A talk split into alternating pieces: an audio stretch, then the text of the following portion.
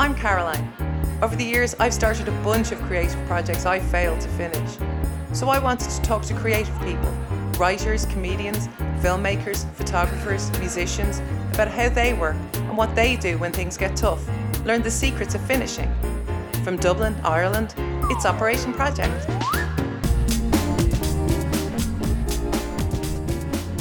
It's taken me a while now to get this to a place where I don't fucking have a heart attack when Yeah. I'm when I'm recording it. It's like, is this record? At least you have the laptop. Like I used to always have to run into the back of the. Oh, because you're getting off the desk. Yeah, so like I'd like ha- like when when the conversations go, I just go to the guest and wander in and check the thing to make sure it's recorded about five minutes in. Yeah. because like losing a live podcast is terrifying. Like Have you ever lost a podcast? I haven't lost a podcast, but I had the first one we did with Sean Murphy with Smurfy was unusable.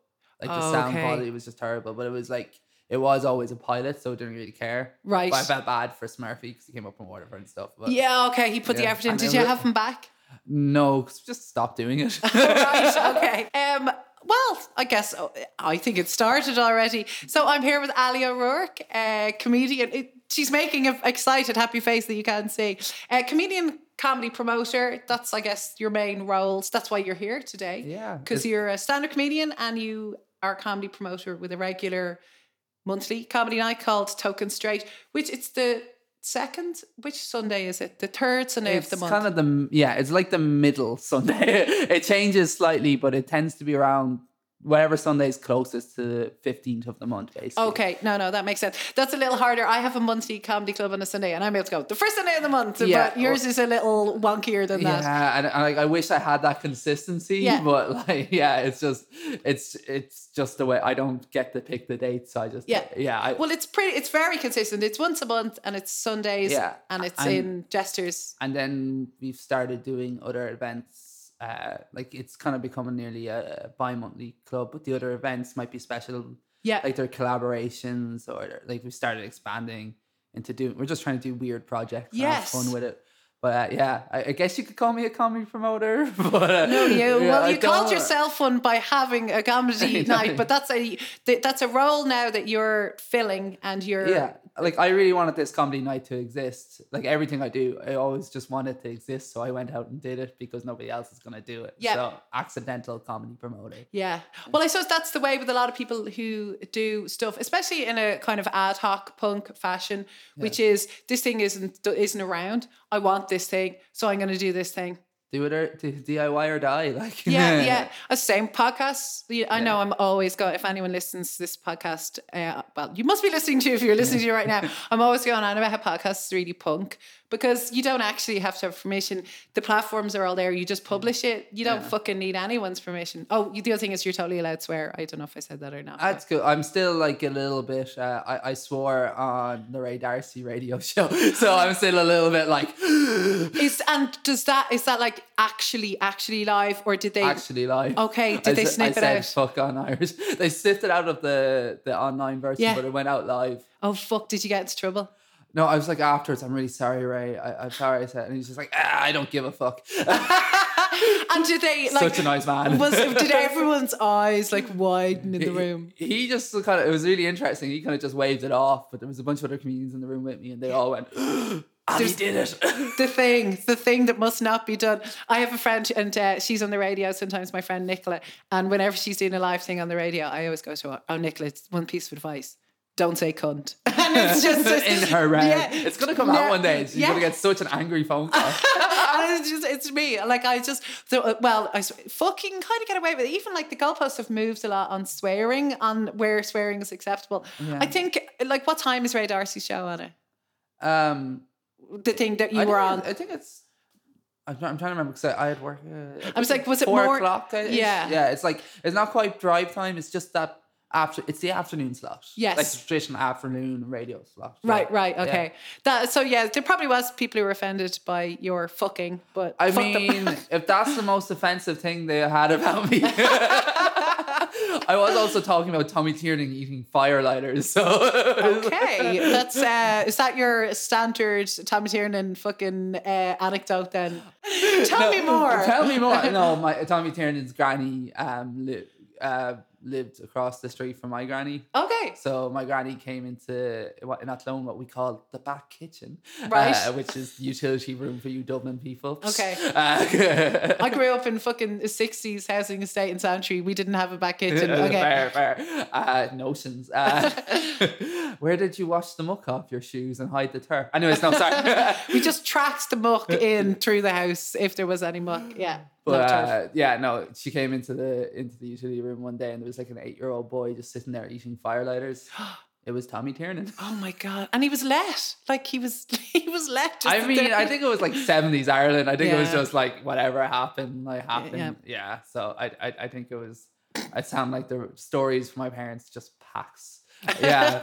well, but- maybe it put a fire in his belly. Hey, Oh, Jesus I love that. No, no, no, no. Own the pun. Oh, Oh, yeah, okay. no fine. apologizing for puns. Yeah, yeah. No, that's that's good. Uh, Uh, what other comedians were on this? I'm just curious now. Who else Yeah, was on yeah. this? Um, Ray D'Arcy Yoke.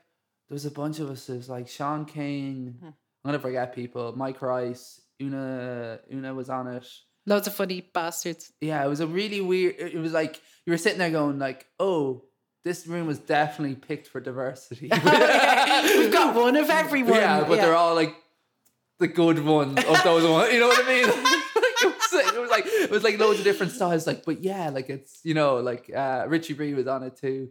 I'm, I'm, I'm definitely forgetting. No, no, well, that's that's quite a lot of people. Yeah. In, in a- in an instant where there's a lot of uh, comedians in a room like that, where's everyone vying for airtime. No, it was really weird. We're all being like, it was nearly like we were all being considered. We were probably all too considerate. Right. like we're all trying not to step on each other's like but like there was like so many like point like also in like the comedy brain was motoring like uh, like because you're in like fight like I was like but you're like will I hop in with this tag on Yeah, somebody yeah. else's joke is that rude is do I want to am I stealing their moment you know it was really weird because we're all I say it was nearly most of us like a lot of us had podcasts or pod, were on podcasts Right. but I think it was our first time on national radio Yeah. you know what I mean a lot for a lot of us so it was kind of this weird like is this a big opportunity for us or you know it's But yet, you, everyone was being sensitive and everyone was being kind of fucking sound and not like hogging. yeah I Yeah. managed to get a plug in for my night which is my main objective it's like because you know like his demographic is famously queer right, right. And that's the other thing. That's your token straight is uh, like a queer comedy night, and the hook being We there's one token straight? one token straight of the night. Now, this podcast, you actually have a show on tonight, so this podcast won't go on. Obviously, before uh, this night that's on tonight, but Aidan Bishop is your token straight tonight. Yeah, yeah. yeah, yeah. we normally don't like identify the straight that like or we, it's not that we don't identify we don't like There isn't a big fucking yeah it's just circle another on the poster. yeah, Yeah, and yeah, I like to keep it vague and not people yeah yeah. Aidan Bishop is deadly. When I t- asked him to do it, he was just like, "I'm gonna be the straightest straight ever." I was like, "This is gonna be fun." okay, cool. So he's he's up for it, and that's nice. He'll get to see because, of course, he runs uh, the International Comedy Club. which is one of the big four, as I like to call it in Dublin. Like, Yeah. you know, and it's one, it's just an institution, Yeah. really. Like, so it's good to have him from the old guard come and see your, which is it's relatively new. How long's your club been going now? um, coming up, I think we're actually six months. I was thinking about this on the way over. Yeah, we're actually yeah. six months. I was like, "Well, that flew." yeah, You know, I guess with monthly nights, they just yeah, they come in and yeah, It's funny. I have a multi night as well. I produce a multi night retrovision, and you know the way you're going. Oh fuck! I have to do this, and you have, you have to do loads of work, and it's like Yeah. two weeks before you start doing. I don't know how you do it. Yeah, but- no, it tends to be a two week run in. Yeah. because yeah. And then you're like, when it's over, you're like, oh, phew, I can take my foot off the pedal. But that two weeks comes back really fast, Yeah, you're like, it? Was that two weeks ago? Yeah, yeah. totally. So, uh, like the monthly, I think it's it's it, it- you don't have to put in. Uh, you need to put in quite a lot of resources because there's only twelve in a year, so you really need to have a good shake of the stick with making it a good night. But uh, if it was every week, you'd be a bit more. I'd definitely be a bit more. Ah, fuck it. Like I'll let this one go. if there's definitely a fatigue, but there's definitely systems you have to put in place. I think as the more you do something, you put your own little systems in. Yeah. But like with Token Straight, I don't know, maybe it's my industrial design background, but I'm always like iterating on it and trying to improve it. Like Yeah. make the night better, make the user experience better for both mostly for the punters, but also for the comedians as well. Yes. You know, that's like that's what my goal so I'm always iterating on it. But if it was a weekly night, you'd get to a certain stage and you just like okay the systems are in place it's running It's grand. yeah Yeah. and I mean I feel like when we're talking about like uh beforehand we're talking about making posters Yeah. I say if I did it again I wouldn't I wouldn't go I wouldn't do I have all every comedian's uh headshot cropped out on a poster like a lineup Yeah. like a police lineup uh, but it's like uh, it's so much work if I was doing that again like if it was a weekly night I would not be doing that Yeah. I'd or at the very least I'd be doing something similar to the work that Dwayne Dugan's done Yeah. for Inter and for his own night cherry. He has good branding that he then Just slaps, on. slots in yeah. the photo, like the headshots. And but mine has to be in particular. Like a lot of people send me uh like nearly like side angle views of them Yeah. doing weird things, or they'll send they'll have like artistic headshots. I'm like, no, I just want your head and shoulders. you know Yeah, I because mean? to, to fit this uh, template that you have, it- and the way you, you have to basically cut out in Photoshop, uh, cut the person out and stick them just- on. Yeah, Like it's not that much work. It's just extra work that you don't need Yeah. to do. So it's like that streamlining needs to happen a bit. You know what you I know, mean? you could change it and do something different. well, I will because I'm of the design background. There's definitely a, uh, uh, I won't say a rebrand, but there's definitely a facelift coming. like in- Okay, yeah, cool. And that's a nice thing to to go. This has served me up till this point, Yeah. but really, uh, even stuff like I don't need that extra fucking work. So, or or it, now you know more about what it is. Yeah. You can make it look different, but you didn't know that until you started doing Exactly, it. Exactly. And yeah. like we're having a national tour coming up, oh, tell me about that which is an exclusive to this podcast. Amazing. Okay, Yeah. well now that's the incentive to get it out really quickly because you were because of course it's a monthly night, but as you already touched on, it's becoming more than that now. It's uh there was a Trinity a hookup Yeah, with Trinity. That, that was uh, we did a collaboration with Trinity Comedy DU Comedy Society and with QSOC in Trinity, which is their LGBTI group. right. So we were just like, oh, we'll reach out and we'll just try do something because like You ra- reached out to them or they to you? uh, I, we actually reached out to them because Right. we are like our I won't say remit. It's like an unofficial remit of Token Straight is to make the just increase queer participation in comedy, whether it's audience or comedians. Okay. Um, because we were just like queer people don't really go to comedy nights because they're used to being the butt of the joke, especially trans people. Okay. So we were like, we need to make a night that they feel comfortable coming to because they they want like we were doing a bunch of us started doing cabarets. We're like, oh, we're actually going down really well here, and a lot of people say, ah, I don't normally like comedy, but I really like what you're doing, or or stuff like to me particularly. A lot of people come up and like, I never liked dick jokes before. You've made dick jokes swallowable, swallowable, have you? Hey. Um, fucking hell. I should be on the stage. yeah, yeah, professional here. like. but that's so you it, it- this is this is comes back to what you were saying this didn't exist and so you went i'm going to make this exist this this place where people feel comfortable and it's like diverse and it's but it's it's also fun like it's not fucking preachy and shit I, I you mean, know we're trying to like it's about it's for the community, so we make it about the community. So it's about the audience. You know what I mean? Like we get a lot of stick. We do crowd work consent stickers. oh yeah the little halloweeny Yeah, well, they just happened. the- first one was like back before it was like there was Halloween stuff in the shops, and they were like they're slightly glow in the dark and reflective, so you can see them when you're on stage. yes okay So they actually were they were really effective. Like, ooh, actually, I need to get more for tonight. I thought it was some sort of thematic thing that I didn't understand. No, no, it was being literally just- 44 and straight. I was like, this is some yoke. I don't The know. queers- the kids are doing. Queers do love Halloween. Like it's, it's it's one of our high holidays. Right, no, I, can, I can see that because it's all little like bats and little Yeah. witches and stuff. Halloween and is kind of like queer Christmas, actually. Now I think about Right, it. um, but, But you want people to be able to like, because some, oh my god, some people die at the idea of being picked out in the crowd and being Yeah. talked to. So actually, the idea of consent, while it seems a little bit like uh, slightly over top, it's actually kind of nice because there's some people who will Yeah. just it ruin their night. yeah, it's like their worst, literal worst nightmare Yeah. to be picked on by a comedian. Yeah, yeah, And like we wanted to them like it's. I always say to people, it's not for everyone. You know what I mean? Like not every night should have it. yeah. But we're looking at like we approached it.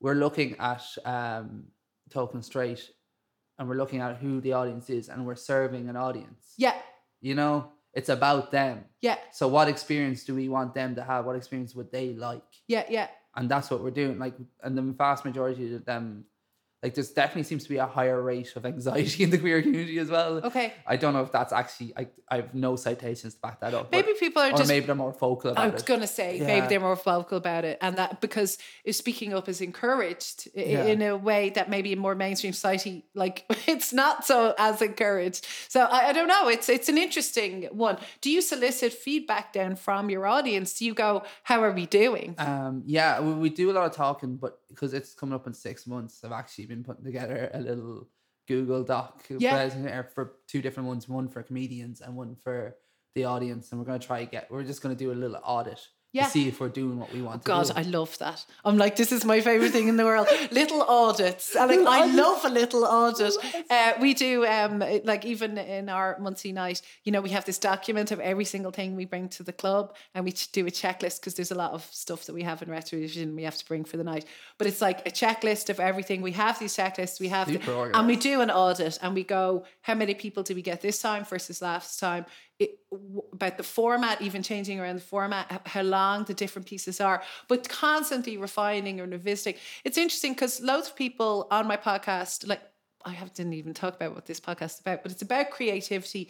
And I personally want to talk to people who I respect, who put out consistent, oh, uh, consistent uh, material that I think is of quality. So if they want to do that, they're bothering doing that, they're doing well. And all, everybody who has talked to me has talked about iterations of and refinement mm. and refining the process. And that seems to be thematically, that's what cre- cre- it's like this creativity, and then there's actually fucking doing and sticking those things together. Yeah, you know, it's like an initial creative burst, and then you're like, okay, this is happening. I need to maintain it, but I also need to adapt it to like again, if you're doing like a lot of the nights that fail or fail to find an audience in Dublin, first of all, they're not building it from the audience. They're not building an experience. Like they don't think, oh, they're thinking it from a comedian's perspective Yes. rather than from the audience perspective. yeah. And like, we're doing empathetic design. I mean, empathetic comedy. That's isn't that that that's a nice way of thinking about it. And uh, actually, you know, now you say it right. All comedy nights are put on by comedians, yeah. almost exclusively, right? Like they're all comedians, the comedy promoters. Yeah. Are they're like them? I mean, yeah, and in a way that makes sense, but also there's definitely something for say like like the like one of the retrovision strengths is that you have Brian who's a comedian, but also you who isn't a comedian. Like there's a marriage of perspectives there. yeah, yeah. Because like I'm I always am in the audience. I know what the audience wants. yeah, I'm the fucking You've probably been more gigs in Dublin the last year than anybody has. De- like definitely. definitely out of non comedians. Like yeah. just like no, I'm patient zero. I can totally, and I'm on the floor, and I know what's right, and I know what's wrong. Yeah. And yeah, I suppose I just it's just occurred to me now that it's always co- comedians putting on the nights, but maybe a few more people who aren't comedians putting on the nights. you, you need to respect those. So, yeah, Yeah, yeah. definitely. Um definitely, definitely. Who's your your collaborators with for Token Straight? So who you're you're the cha- I'd say you're the champion. Is that a No, it's me. It's a collaboration between me and Felix O'Connor. yeah yeah You know, um, I'd probably the person that went, "Let's do this," and Yeah. then like I was like, "Oh, okay, yeah, Felix, you need to help me do this." Well, isn't it nice to have someone to yeah, help you? And like we're both, it's very interesting because we're both, okay, we're both trans people, but we're also both comedians, and we know we're coming from different backgrounds that are outside. Like we're probably comedy outsiders. You know what I mean? I think that's the way to say it. Like I don't want to be like I'm the rebel, but it's not like that. We are coming from backgrounds that are traditionally not not comedians or in the comedy world or Yeah. being the butt of jokes. So we kind of get it yeah but also we both come from different creative backgrounds. Like Felix is did drama and spoken word. You know, he he did film studies in college. I did a design. I'm from a design background. Slash, I played in punk bands and stuff Yeah. like that when I was younger. So. I played in punk bands as well. yeah, it's like that DIY or die is coming back. in. That's it. It's yeah, just like yeah. there's we just don't see. I think that's interesting though. The DIY mentality creeping into a comedy, and you see a lot in in more in Ireland now. Actually, in the early comedy scene, like you talk to Joe Rooney and the that like back in seventies, it so in eighties and nineties. It was just so fucking punk. Yeah, yeah. It was just like they didn't really care. They just did like whatever, and they just like it's just like the removal of the barrier to something creative. Yeah. And sure, every fucking pub in this town has a room upstairs or downstairs Yeah. with nothing happening in it that they want to be selling pints to, Yeah, yeah, basically. exactly. So like it's it's not that hard to find a room. Now, to But find a good room, is hard. a good room is hard and like uh, I'm I'm not making light of anything but if you're trying to get something on its feet and try Yeah. something out it's not that hard to try something out True. now to find something yeah that really works and ticks all the boxes and that's what every single person now I've had far too many comedy people on my podcast because I'm, I'm in that You're in that world now, yeah. so it's it's it, but now I, I I know a lot about it and people talking about like what works in a room there's these, there is a checklist of like the room and, and what works in the room but then Okay. uh, people probably bust out of that and make other kind of rooms I work mean, that's it. Like, I, apparently, when they started the Comedy Cellar, which is in upstairs in the International where the intro was, they actually chose that room because it wasn't a traditional comedy space. okay They chose it because they want it, like they in the Comedy Cellar was an alternative comedy room. Yeah If you think about, it's the oldest running club in Ireland for li- for listeners. It's was in '88, so it's one year older than me. oh man Jesus Ev- uh, everyone knows exactly how old I'm always I, I'm always saying how old I am but yeah, Yeah, I was 12 so. I was probably fucking going there Uh, like you look younger later. than me, so keep. Uh, keep drinking those bloods of infants. Uh, I will but um, no, uh, it. But they chose a space because the kind of comedy they wanted to do was alternative, and now it's been morphed over the years into a really nice comedy space. yeah But it's uh, it, it it it was that's why they chose the space. So right right like if you're thinking about it, like um like Anseo has a slight cabaret feel to it or variety show feel to it when you do certain things like especially retrovision or like you, you that's it you think about what your night wants to be and then you choose the space for that night Yeah. Well, I'd have to tell you, we didn't really choose Anseo very carefully. Yeah. We went, oh, we kind of know the guy who owns Anseo. And uh, it's beside the yoga studio where we go. And like we can walk there with all our stuff. So we, Okay. we picked I mean, that, like walking there with all your stuff is Yeah. actually a very like that's a cost fact. That's a very Sometimes you get a cab if we're being really lazy, but yeah, it's like we just wanted somewhere really it, it looks like Chill. not far away and chill. And honestly, it's a little bit of a kip, and I mean that in the nicest way possible. You lay out the chairs how you want. It's it is perfect. And of course, uh, Ali, your night is in uh, People always mix up Shin And Anseo. sure. Yeah. I do it myself. I say the it's wrong like the one. Irish one. Yeah, totally. Uh, but it's it's in the basement of um I'm sure. Sinead, Jesus, I just fucking did it. And like that's a that that that room has evolved over the years Yeah. into like a, a good comedy room like now. the iterations it's gone through and the iterations that jesters are host club i guess is what you would Yeah. describe it at like where it's, weird really like tenants or something you know Right. uh, maybe that's not the Well, there's a right word. that's the wrong word yeah, Yeah. we're like because it's again when we're talking i talked this before with you before it's like we're all about building stuff with people yeah. like it doesn't make sense to have 20 rival lights you know what i mean like Yeah. why not build brands and clubs together like And, and be supportive of each other. I actually have a, a thing here, ellie in my notes that says that you're very supportive and kind. Because, but it's true. Uh, my partner, Brian Teetle, you were the first person to ask him to do something. He was like walking around, always asking, Can I do a spot? Can I do a thing?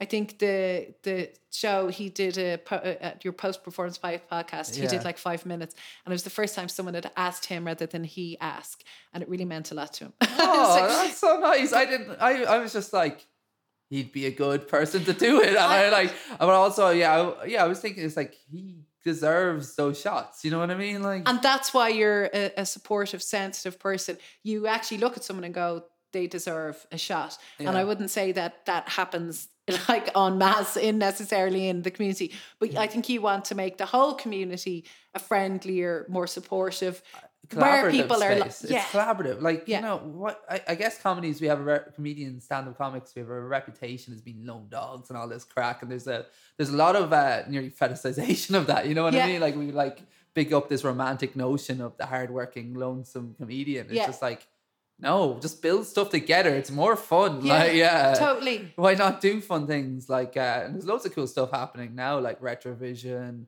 um, Nerd herd. Nerd Herd. Uh, um, Una has that. Una, my man, has. Oh, I saw her sing. Yeah, she yeah, has a scene. I was like, that is funk as fuck. I love it. It's really Which- cool, which yeah. she's asking random comedians just like, yeah, do you want to do something cool here? It's like, yeah. And I mean, I think a lot of it might be a response to a lot of us going like, oh, actually, we're very far down the queue in terms of comedy in the in the established order. Yeah. And also maybe there- hey, maybe we're not going to make that much money off comedy, so let's just make something cool that we love, Yeah. Create. create, and then uh, find alternative audiences Yeah. as well. Like, Uh, and not wait to ask for permission Yeah. from some fucking guy in a suit to tell you now uh, uh, now is your turn i will allow you like Yeah. you find a voice yourself by I- fucking shouting is how you find your voice you know I mean, like, uh, um, when I started comedy, I was pretty quick into trying to run my own things or do cool, weird things. But like, that was a response to frustration to me, like being the first time in my life where I, in a creative sense, where I had to be like, get permission off somebody to do something Right. creatively. I'm like, I'm like, no, this is this is one of the most punk art forms there is. You're literally just getting up on stage, sometimes without a mic in Yes. our in Ireland particularly, which Yeah. is, I love actually as well. But you're just doing it. Like literally, why are we waiting for somebody to tell us we can do it? yeah yeah I mean, go make a thing. Like I know I was try to build something different.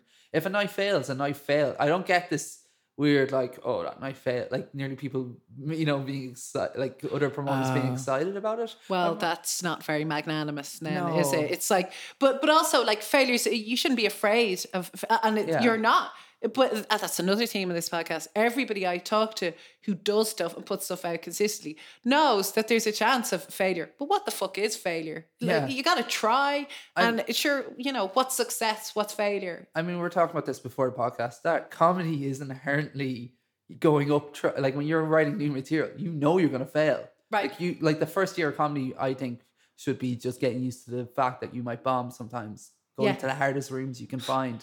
Like I used to go out to Rathmines to a fucking all music night and hop up and do five ten minutes yeah and like have to like it'd be like seven white guys with uh, middle-aged white guys with guitars doing Oasis covers, and then it's like, here's my dick jokes. I'm gonna throw a dildo at you now. you know what I mean? Like, you, you did they don't- duck or grab it which happened Men's. Uh, it's like it's a test. Uh, it's like, oh, I see you're a member of the BDSM community. Uh, Good to know. And uh, so, but that that's a tough fucking room. That's very different from um this safe space where there's created, yeah, yeah yeah. So, but that's good, isn't it? Like that. That's like facing into something that has. This is funny. There's sirens going Sirens, not- I don't care. That's the reality tough of. room, tough room, Yeah. tough room. Sirens going on. That's the reality of being in the hood of what Upper Baggot Street. But uh, a, a, a, tou- a tough room will grow you it'll grow you faster so it's nice to do nice kind sports things it's also nice to do hard things that might go a bit horrible I mean, both just do all the things. Yeah. That's what I'm saying. Especially if you're a new comic. Like I'm a new comic still. I, do you consider yourself a new comic yeah, I'm only August 2018 is when I started. oh fucking hell okay yeah, I, I mean, I've done over 300 gigs in that year and a half. that's so, that's the, and that's what I was thinking. I was like, you're very developed, but that's because you fucking get out there and play the shit out yeah, of gigs. that's you it. know, I, I was like, I need to be doing at least when I started. I was like, I need to be doing like five gigs a week Right. at least to develop. I'm not getting them, so what I'll do, I'll go stand on a stage outdoors in NCAD. like I went anywhere that would let me front, like you know, I. anything that had a platform of any kind, you went. I'll do this that. is this is it. I'll do that. Yeah. Except oddly enough, considering what I know, I didn't uh, for the first eight months. I didn't do any queer nights. Okay. I didn't do any cabaret scenes or any. I didn't. Clearly a choice. That was a cho- decision because I wanted to develop as a comic before. I I wanted to to make sure I worked in every room. Okay, that you could have broader Yeah, appeal. because I knew I could be funny to a queer audience. right. Who we already were clued in. And, yeah, yeah, and got like understand, and we have s- common reference points. Yes. But like, if you don't have that skill set to reach out to different people from completely different perspective, and considering that trans people are less than one percent of the population, Right. you know that it's just a wordy like. There's nothing wrong with doing those cabaret scenes, but Yeah. like, like stylistically, I'm probably one of the more clubby queer trans trans comics. You just wanted to make sure that uh, you can make anybody laugh, not Yeah. just like a, a, a, let's say your tribe or yeah. No, that's that, that- that's that- great. I know. It was just like also maybe it's because it was too safe a space. you were trying to make a challenge for yourself because you're somebody who likes a challenge. Uh, yeah, I'm, I'm oh, apparently I'm a masochist. Apparently. Appar- apparently, a comedic masochist. Well, what made you? I can't say that word. what made you get into comedy in the first place? Uh, I went to a gig. A friend had free tickets for the Laughter Lounge, which happens sometimes. Yeah. And uh, when asked that I wanted to go last minute, I was like, yeah, sure. R- Went into it. Um, I saw it was all guys on stage, which was like they were good. One of them uh, bombed hard and Okay. but leant into the bomb. yeah. And they started doing Nazi jokes. And I was like, F that guy. I'm funnier. I can be funnier than him. And then I applied for a night. Uh, I applied for a spot, and three weeks later, did my first gig. Okay. Uh, turns out I'm not funnier than that guy. I'm now friends with him, and he's a lovely man. Okay. but like, it was just like from where my perspective was at the time. I was, I just was like, you know, Fuck this! I'm, yeah. I can get up. Does this person know that he was, I- in a sense, an inspiration? A very I, weird I, I think he knows he was an inspiration, but I don't think he knows how he was an inspiration. I'm like, do I break it to him? Yeah. Uh, Maybe leave that one there. no, he's, a, he's super cool. He's No. also turns out punk as fuck. Yeah, yeah, okay, no. yeah, yeah. that that that's fascinating. It's amazing because I've actually seen people bomb at the Laughter Lounge as well, and you kind of think, how can any like the Laughter Lounge is uh, like it's huge. It's a huge room. It's like hun- 350 or something. Yeah, and people. it's not really. It's kind of the only thing that's like this in Dublin, which is a, a, a lineup of always very experienced comedians. There's no, there's no one new. No one's doing any material. No one's breaking any material or Oh, trying well, anything new. It's ve- no, no, you yeah. totally wouldn't. It's very established, and it's it's very for people maybe who don't go to comedy. Like Oh yeah, it's the top forty of comedy, and there's nothing wrong with that either. Yeah. but like yeah, but they're But- also it the makes because of that decision. Yeah, that's it. No, as in it's like the watching the chart show as a kid. You know what I mean? yeah. Like it's, but there's nothing wrong with that because comedy's for everyone. Of course. Yeah, but uh, it, it tends to lead to a slight. Pro- I would say I don't want to. I'm not like complaining or bemoaning about it. It lends to a conservatism in their It's very booking. safe. Yeah, yeah, Yeah, they're booking that- super safe because I people mean, pay 25 sense. quid in.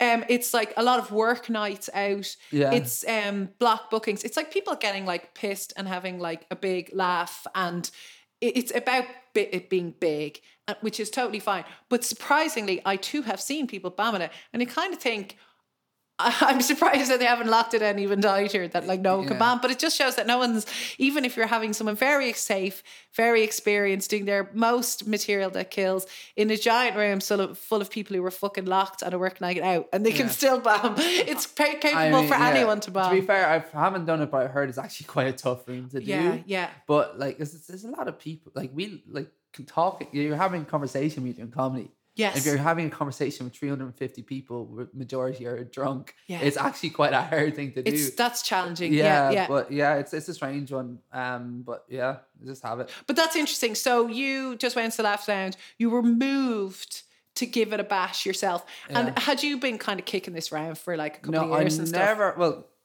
this is the thing, and this is why I think talking straight's important. Um, I had never seen at that time. I'd never seen a trans comic before. Right. Never seen somebody like me do comedy. Okay. So it never was the perspective. Like I listen, I loved like all the classic Irish comics and Billy Connolly as well. Growing up, you know, went to see Joe Rooney and Des Bishop when they came through town. You know, anybody like in Athlone where I grew up. But I never thought about doing it myself. And then like when I just before I transitioned, I went through like a really bad period of mental health Okay. and I was obsessed with this show show called the Chris Gethard Show, and it's just this public access TV show from New York. I've heard a podcast of him. He was on the James Altucher podcast. Yeah, he's He's fucking amazing. I am obsessed. My favorite comedian still. okay, yeah, but like yeah. his thing was he built a community. Like it's a huge inspiration. He he had a had a his story is amazing, but he had like uh, a a short run uh, sitcom on uh, Comedy Central in the US. yeah. and it failed miserably. Hmm. And he was back in New York completely. Nobody wanted to touch him. And he just went, I'm going to do a public access TV show. Yeah. And it's just him and his friends and just made weird stuff. Like one of the greatest episode of it's called One Man's Trash. and literally like the guests are like Jason Mantzoukas, like really good. Oh god, guest. I love him. Yeah, like it's really amazing. All this UCB heads and like he in one man's trash. Probably my favorite episode TV ever. Just they brought um uh one of the big wheelie you know commercial trash cans into into the studio Like a dumpster thing. dumpster, yeah. essentially, and uh, had people call in and guess what was in it, and that's the whole show. It's amazing, and when you find out what's in, I'm not going to spoil it for you. Oh, God. Even though it's like two years old, it's just this, the like what's in it is just like amazing. Let's just say nobody else would have had what's in it on their TV show, and like just have that thing in a dumpster. Right. You know what I mean? Like he's just his approach, but just like he'd always like even now, he, like after his that show went off, it was on went to cable TV then and had like it ran for ten years, and now he has another show called Chris Gethard Presents. Yeah. back in that slot on uh, where he just finds his favorite alternative comedians in New York and gives them an hour of TV. Yeah, because he like, produces it. You because he just finds that uh, that level the best place to express himself creatively. Like Yeah. there's a freedom yeah, to he- that. yeah, he's from a punk background as well. Yeah, fucking- a recurring theme. Like he Totally. just just just did it. Like you know what I mean? Just made a thing with his friends that became a cult thing that people love. Yeah. And when it went mainstream, it didn't quite have the same success, but it was savage. Yeah. You know, it's just and that's it. That's all you have to do is just make a thing that people love and you keep doing. And it. first off, you have to love, Love it, it, or you, yeah. you you have to. Uh, it has to be uh, like pressing your buttons Yeah. and, getting you excited. And uh, so you this you were going through a that, and I period. was obsessed with that. So for me, it was like all of a sudden, like I still wasn't seeing trans comics, but like all of a sudden, comedy was accessible. Yeah. And then just at that time, I happened to see that bomb and just went, "I'm doing this." Okay, yeah. that was just a coalescing even even of though things. yeah, it was just a combination. Even though like that stand up, I mean that wasn't stand up. Like it was comedy, but it wasn't stand up. Yeah. It was like it was definitely from the improv background. yeah. which I have no instinct to do, which is weird. I don't know why. like not shitting on it or anything. I just don't. I, I- d- yeah, Even I- though I'm all about collaborating, I'm just like I don't know. I like. I don't know. Anyways, it's a little issues. bit it's a t- i don't know is it a bit formulaic like even when you see people are fucking amazing at improv and i have. You go well okay this is my take on improv. You go and see something that's improv like and they're fucking amazing and they do like there's five people and you might go to an hour show and you're fucking falling around. You come out of it and you go i can't remember one thing i just saw. You know, I- uh, was very entertaining.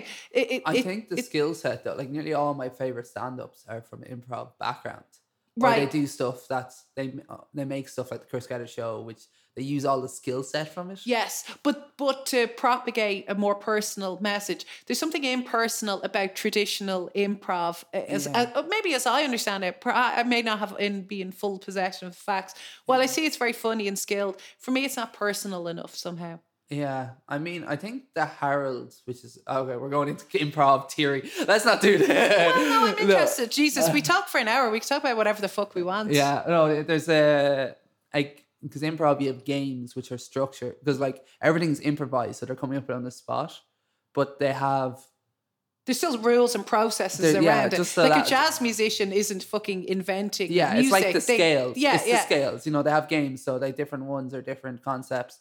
So like in a way, actually think weirdly thinking retrovision, I uh, nearly think of it as an improv game. Right. and the game the structure is two comics improvising around about a movie it's Yeah. like we're not writing stuff when we go up there like we've both seen this movie but we're just riffing off it but that's actually improv i Yeah. think in a weird way because it's got a structure it's giving us a structure to be funny within so that we can meet because if you have multiple comedic personalities you can't just go wall is white and then somebody you know what i Yeah. mean? You need to have a structure that people can play in it. And, and also a bit of safety there where people you uh you, you have to allow the other person to like talk and be supportive of the other person. And i know that's a lot of improv is about that Yes, there's two and. people together. Yeah it's yes and it's not rejecting the other people's idea. And it's almost feeling safe to to take a risk and a bit like your comedians all sitting around together on the the Ray D'Arcy Yeah. show you're actually trying to give each other some space, but also be there for each other in some way. And that's where some gold could come from that you're allowed to take a risk, but you feel supported. You know? Yeah, it's, it's it's such a strange concept, but I mean, you see that like that yes and has definitely permeated through Dublin comedy. I think. You Yeah. know, I always joking, it's like keep Dublin comedy weird. You know what I mean? But like Right. anything that anybody's doing alternative stuff, even from a stand-up perspective, they have that attitude of yes and uh, like when somebody says something like they're like we'll get on board with this we'll do it like you Yeah. know if you look actually a lot of the alternative scene before us like root Hunter and that sort of and Connor O'Toole and that gang they definitely a lot of them had improv backgrounds as well like Right. where they're using that skill set like you it's know probably a handy thing to like study and do because there's lots of Yeah. courses and things. It's it, it probably is no harm to extend. It's so funny though. That's one of my main blocks to actually doing improv. Like I've done it a couple of times, but it's like got up and done it kind of thing. Right. Which is probably in every other improviser's nightmare. It's like you know, it's like oh no, she doesn't know what she's doing. You don't know the rules. Yeah, yeah. But like um, it's but it, my big block goes back to the punk thing. I resent having to pay to do a course and be told how to do something okay. which is like some weird mental block. Not that there's anything wrong with actually doing that, but for me personally, is like comedy was this thing, especially as a trans woman, where I have this space to have my own voice to do a thing, and I don't like being told how to do it. yes. Even though I recognize the benefits of being Yeah. told how to do it, I'm just like, I just don't want to pay someone to someone to do it. You know what I mean? Yeah. Like, uh, I, I think a lot of people use. You know, I did a stand-up course. I did the one in the gate. yeah, and there's nothing wrong with that. yeah, yeah. I, I, I it's just like uh, other. I'm a big. See, I'm a big course person. Oh, I've cool. done loads of like writing courses and things. I, I, me, I can tend towards the lazy. So a thing that I have to go out and do on a Tuesday night for three hours keeps me on the straight and narrow. yeah, you like, know. I'm on board. with I. I kind of need that structure. Maybe le- a little bit less so now, but a few years ago, I needed that kick up the arse of knowing I have to be in this room at six o'clock. Yeah. And that, uh, or if I'm doing a writing course, I'm doing a short story course. I got, I have to have something to bring in next week, so I have to sit down and write. I have to do my homework essentially. I must be monitored, so I need these rules, or else I might not do my I- homework. I mean, everybody uses that to a certain extent. Like, Yeah. yeah. My version of that is just booking a gig. It's like I have to be here for this time, Ah. and then I'll do, and then be like, oh no, I have to figure this out. Like Yeah. I remember I signed up. the To do, accountability there, yeah. I signed up to New Nerd Herd a while ago. I was like, oh, I'll do like. 10 minutes on Eileen Gray and I'll write jokes, you know, beforehand. Showed up, it's like, I have not had all right, any jokes. Was- I was there. It was very informative. No, it was actually gas as well. Yeah. But you had to then go, fuck, I have to make this. Uh, while I love Eileen Gray and I know loads better, I also have to fucking make this funny. Yeah. It's just like I'm just there struggling through the story looking for a punchline to stick in. Like you know Yeah, what I yeah. mean? And then the mic stand started falling over. I was like, I am making you I'm taking a minute to play with this because this is because I need I need a that. to come up with jokes. Everybody look at the mic stand. Yeah. Yeah. Yeah. Uh, the Nerd Herd is a great night. That's it. another Sunday. Like that Sunday. Sundays become weird Dublin. weird night. Dublin Sunday. Um, and comedians without borders as well, which is Is cool. that a Sunday as Yeah. well? You see, there you go. And and there's something nice about this a Sunday where people aren't like I know you actually don't drink, but lots of people don't really drink on Sunday. You have like people have one drink or none drinks, which I'm sure doesn't make the pubs that happy. But uh, it's not like people are getting hammers. It's Yeah. real civilized o- on a Sunday it's night. It's a real nice like watching TV at home in a weird way. Like Yeah. you know what I mean? It's like a warm it's comfy. chill. Yeah, it's Yeah, it's yeah. very unusual. I like it. Yeah. Yeah. So there's, there is a there is a, a kind of a Sunday thing in the Retrovision, the Nerd Herd, the Token Stray, Comedians Without Borders. We're taking over Sunday with our weird Weirdness. bullshit. Yeah, having fun with it. Uh, yeah. uh, Well, there's plenty of choice there for people who actually want to go out and do those things. Now, because I haven't looked at my notes at all, but I think that's I, a good I, sign. yeah, I think I am actually. Um, I- I'm hitting everything I wanted to do, so that's good. Uh, about post performance pints. So you um have a podcast, post performance pints. The conceit being it's a uh, exclusively talking to comedians podcast. They do a show, and then you and some other comics chat to them. Then after the show, yeah, on stage in front of the audience, in front of a live audience. It's a it's like a really good format. Is that on a hiatus or what's happening yeah, there? it went on a hiatus when the Fringe came about. Edinburgh Fringe came about, and, I- and my co-host went to the Fringe. Yeah. and Gestures was kind of half in like was in hibernation mode. Yes, okay. for non-comedian people from the comedy world, Edinburgh Fringe in Dub- in Ireland and the UK is kind of the be all and end all for a lot of like the year structured. ar- It's nearly our New Year's as well. Like Yeah. you know, it's everything leads up to Edinburgh Fringe. And like for me, I don't really actually kind of fit into that model just because of lifestyle and just not having money to go spend a month in Scotland. yeah, you're not uh, you're not fringe focused in the way lots of people are. Yeah, But anyways, this podcast went on hiatus at the time because they're gone, and then we just never because it's organizing so many people and there's so much stuff like we've talked about bringing it back in different iterations and trying to make it slightly different thing but it just hasn't happened yet yet I yes, say. you're still noodling around yeah and like it. as although it found a good online audience we actually struggled to get people who want to come in and sit through an hour of comedians talking Yeah, I was. I was at like two or three of them and I really liked it. Yeah. But I fucking love podcasts and I love comedy. So I was like, this is brilliant. This is exactly what I want to see.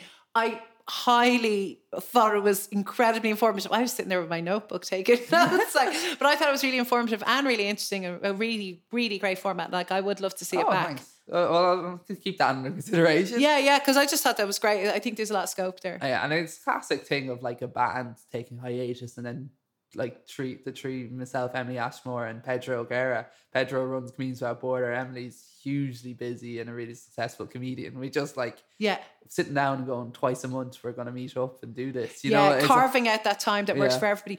Of course, that's and that's like the one of the challenges of collaboration is finding things that suit everybody. Yeah. Uh, you know, and it's yeah, you've got three busy people there. Just even going. "Uh, How is Wednesday three weeks? And people are like, actually, no, I'm doing a gig and whatever. And someone's like, oh, well, I'm doing a gig and Yeah. whatever. And you're like, okay, what I- about Wednesday four weeks? And it just keeps pushing and pushing I pushing. mean, that's the beauty of post performance pint sucks having three hosts. Yeah. is that like there's it's often just two of us. You know what I mean? Like we like there was ones that's I true. was You can there. rotate out. Yeah, just like it's like, and there's one or two, there's one where it's just me, and you know what I mean. Like Yeah. it just happens to work. You know, like Yeah, that's true. So while the optimum might be three, you can easily manage with two. yeah, Yeah, but so Prefer maybe not just the one because it loses. The idea was that it was meant to recreate the conversations comedians have after gigs that are just fun, and yeah, where everyone's a bit loose and uh, from the adrenaline of a gig and everything. yeah, But so if there's like only two of us, it's still it's an interview. Right. Whereas if there's at least three people there, the guest and two hosts, uh, and ideally three three hosts, like four people, it just becomes a chat. yeah, yeah, You know what I mean? Like it's more people knocking around. Like yeah, yeah. No, because Um, it, I, I, I just think it's a great format. So you should definitely do something. oh, thank you. Uh, no, it's- yeah, that I learned so much from promoting that and doing that and creating that, and Yeah. it was one of the first product projects I did when I started. Yeah, um, I was like, I'm gonna do this. This will be fun. I'm gonna try build this weird thing, and which is like weird for somebody who's like a month into comedy to start that. yes, Just to go, and then also around the same time, started the Petty and Heartbroken tour. Okay. I actually don't know what that is. So you yeah, can tell I think me that more was about before Brian started. It was, Okay. uh, myself, Emily Ashmore, John O'Keefe, and Terry Norman. I decided I wanted to do, I wanted to do more country gigs and tour, but like the thing is, I'm not a name or I'm a new comic, so I decided to package it as a product, as in an exp- night rather than traditionally in Ireland where you tour, you tour as a big name. Is a name? Yeah, So I was like, let's just put together a really good hour and 15, hour and a half show with four solid comedians that Yeah. don't have any profile yeah. And try to make it and go to, and we were like, went to Kilkenny and Killarney and just did random gigs. And how did it go? Terribly. Ah!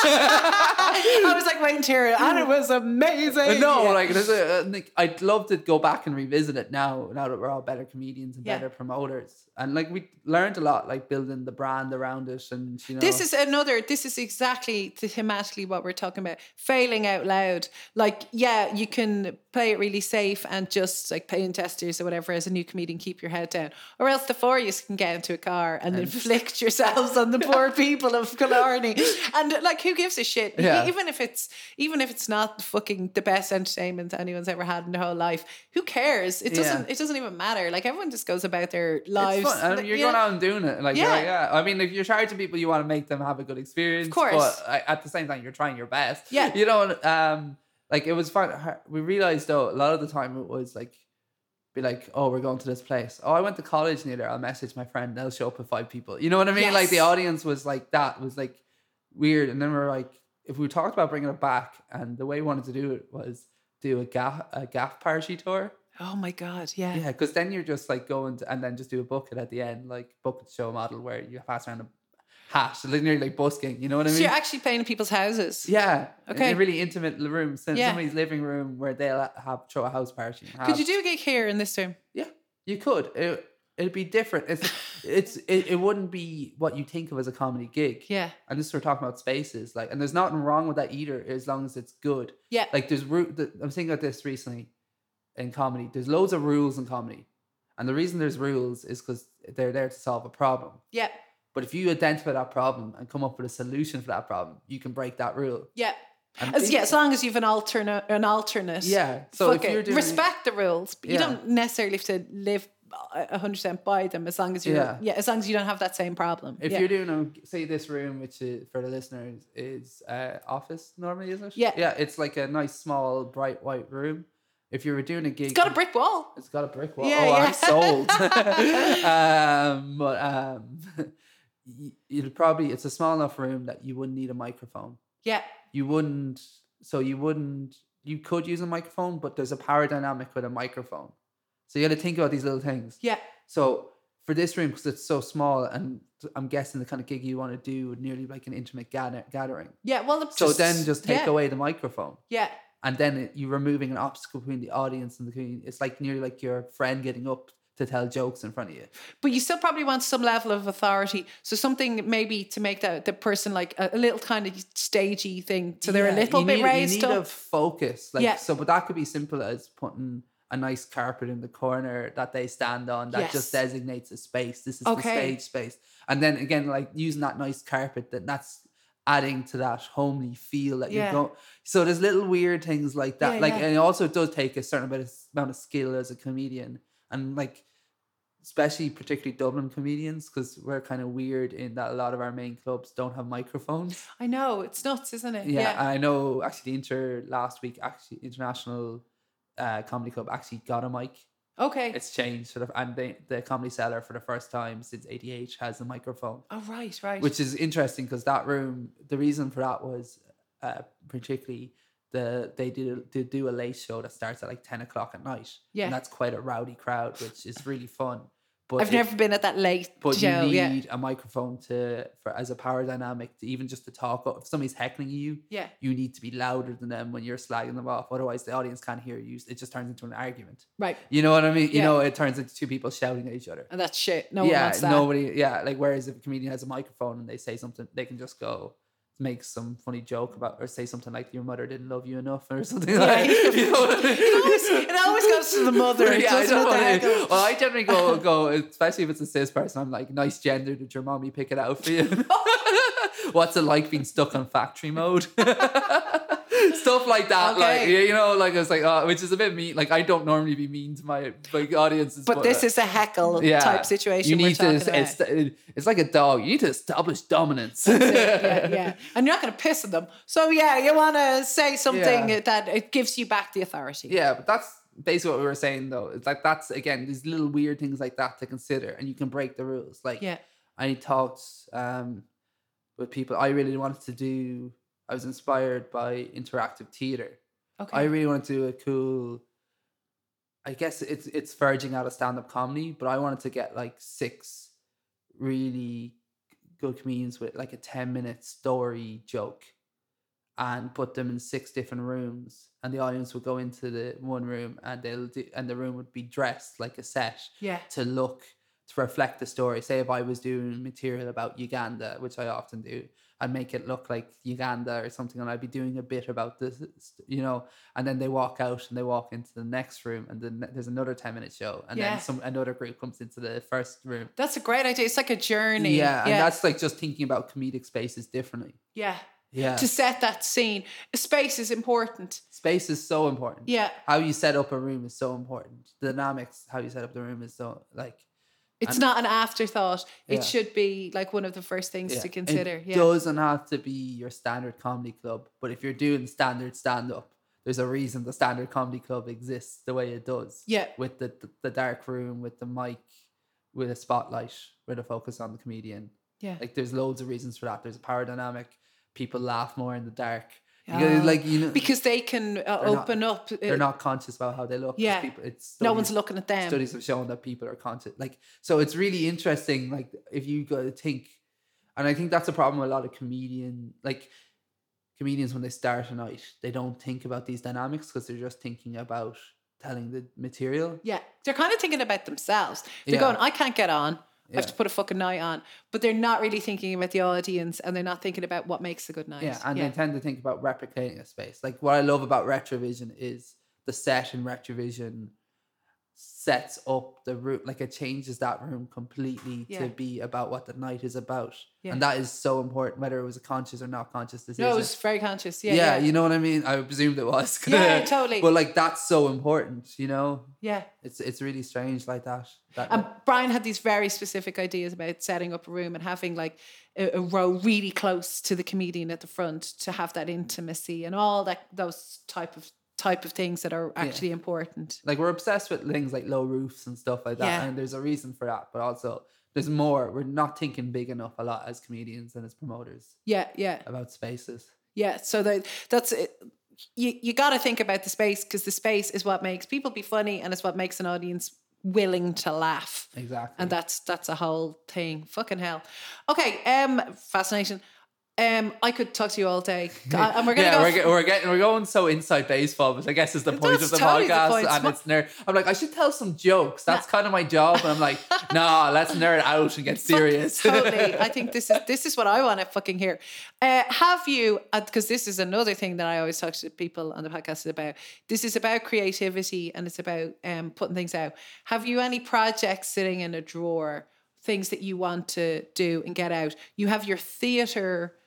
Your uh, what did Oh, you I've- say? Interactive. What was Uh, it? You just- interactive comedic theater, we'll call Yeah, it. yeah, yeah. Like that. that's, That's that's, so that's mothballed for over a year. know? Right. Okay. But Uh, you're you're still probably walking around and almost like finessing it somehow I'm- I'm- mentally as you I'm live your life. You know. looking for the rooms. Yeah. You know what I mean? Like find that that depends wholly on the space you're using. Yeah. It has to be like a nearly like a not quite a straight hallway, but it needs to be a hallway with six rooms off it that are you can't hear the next room. Yeah. You know, like there's a lot of requirements to get that right space. But yeah, no, I very much a firm believer of just writing everything down you think of.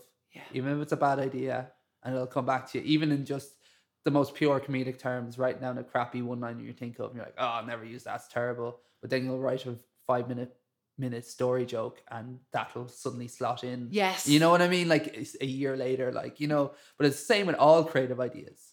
Things slot into other things, they evolve, you know. I have a lot of random, I, I have 50 million ideas a day. that are- most of them are stupid. Everyone's ideas are stupid. It's like uh, that study they did, they did, it was an American study where they went to a group of kindergarten students and they gave them a safety pin and they told them to come up with uses for safety pins. And they came up with, like, every one of them came up with, I, I can't think of the exact number, but they came up with a ridiculous amount of ideas for it. They were able to they're- innovate. They're, all creative geniuses. Like the like the amount of uh, like if you give that to an adult, they'd come up with most adults come up with maybe three, four, yeah.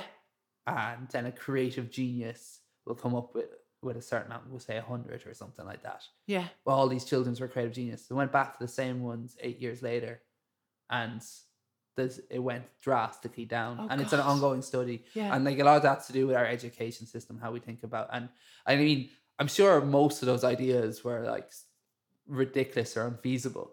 But the fact that they could think of that idea, They could think of it and they could kind of articulate it. They didn't throw it out as a Straight going, oh no, that's bollocks. As soon as they they thought of it, Yeah. it's like it's it's writing it's writing them down. It's having the idea. It's a letting yourself have the idea. I love James Altucher. He has this podcast and he's one of my favorite podcasters. But no one else I know I seems know to like name, him. but I've never listened. to He's him. fucking and he had your man on Chris. What's his name that you liked? Oh, had- Gethard, Yeah, yeah. yeah. I'm gonna put a link to his thing in the show notes Yeah. because Also, Chris Gethard's podcast, Beautiful Anonymous, is amazing. Just leave. I will. will Yeah, yeah, no, Yeah. totally. And, and like I'm gonna link back to that. But James Altucher, the first thing he does every single day, or one thing that he does for his own creativity is he writes down 10 ideas every day and he has to write down the 10 ideas and they could be business ideas or ideas for a joke or he's somebody actually he stand up he started stand-up comedy when he was in his 50s and Wow, he's, you know because he's one of these people who just fucking does whatever they feel Yeah. whatever they feel like he's very very cool and he's gone broke like three different times he's gone bankrupt and That's stuff. cool. I, yeah. yeah. I'm, I'm, I, he, he sounds like my kin. He's I'm on board with that. He's Like, really uh, interesting. He also he sold every single thing that he owned, Wow. like everything, and he lives in an Airbnb.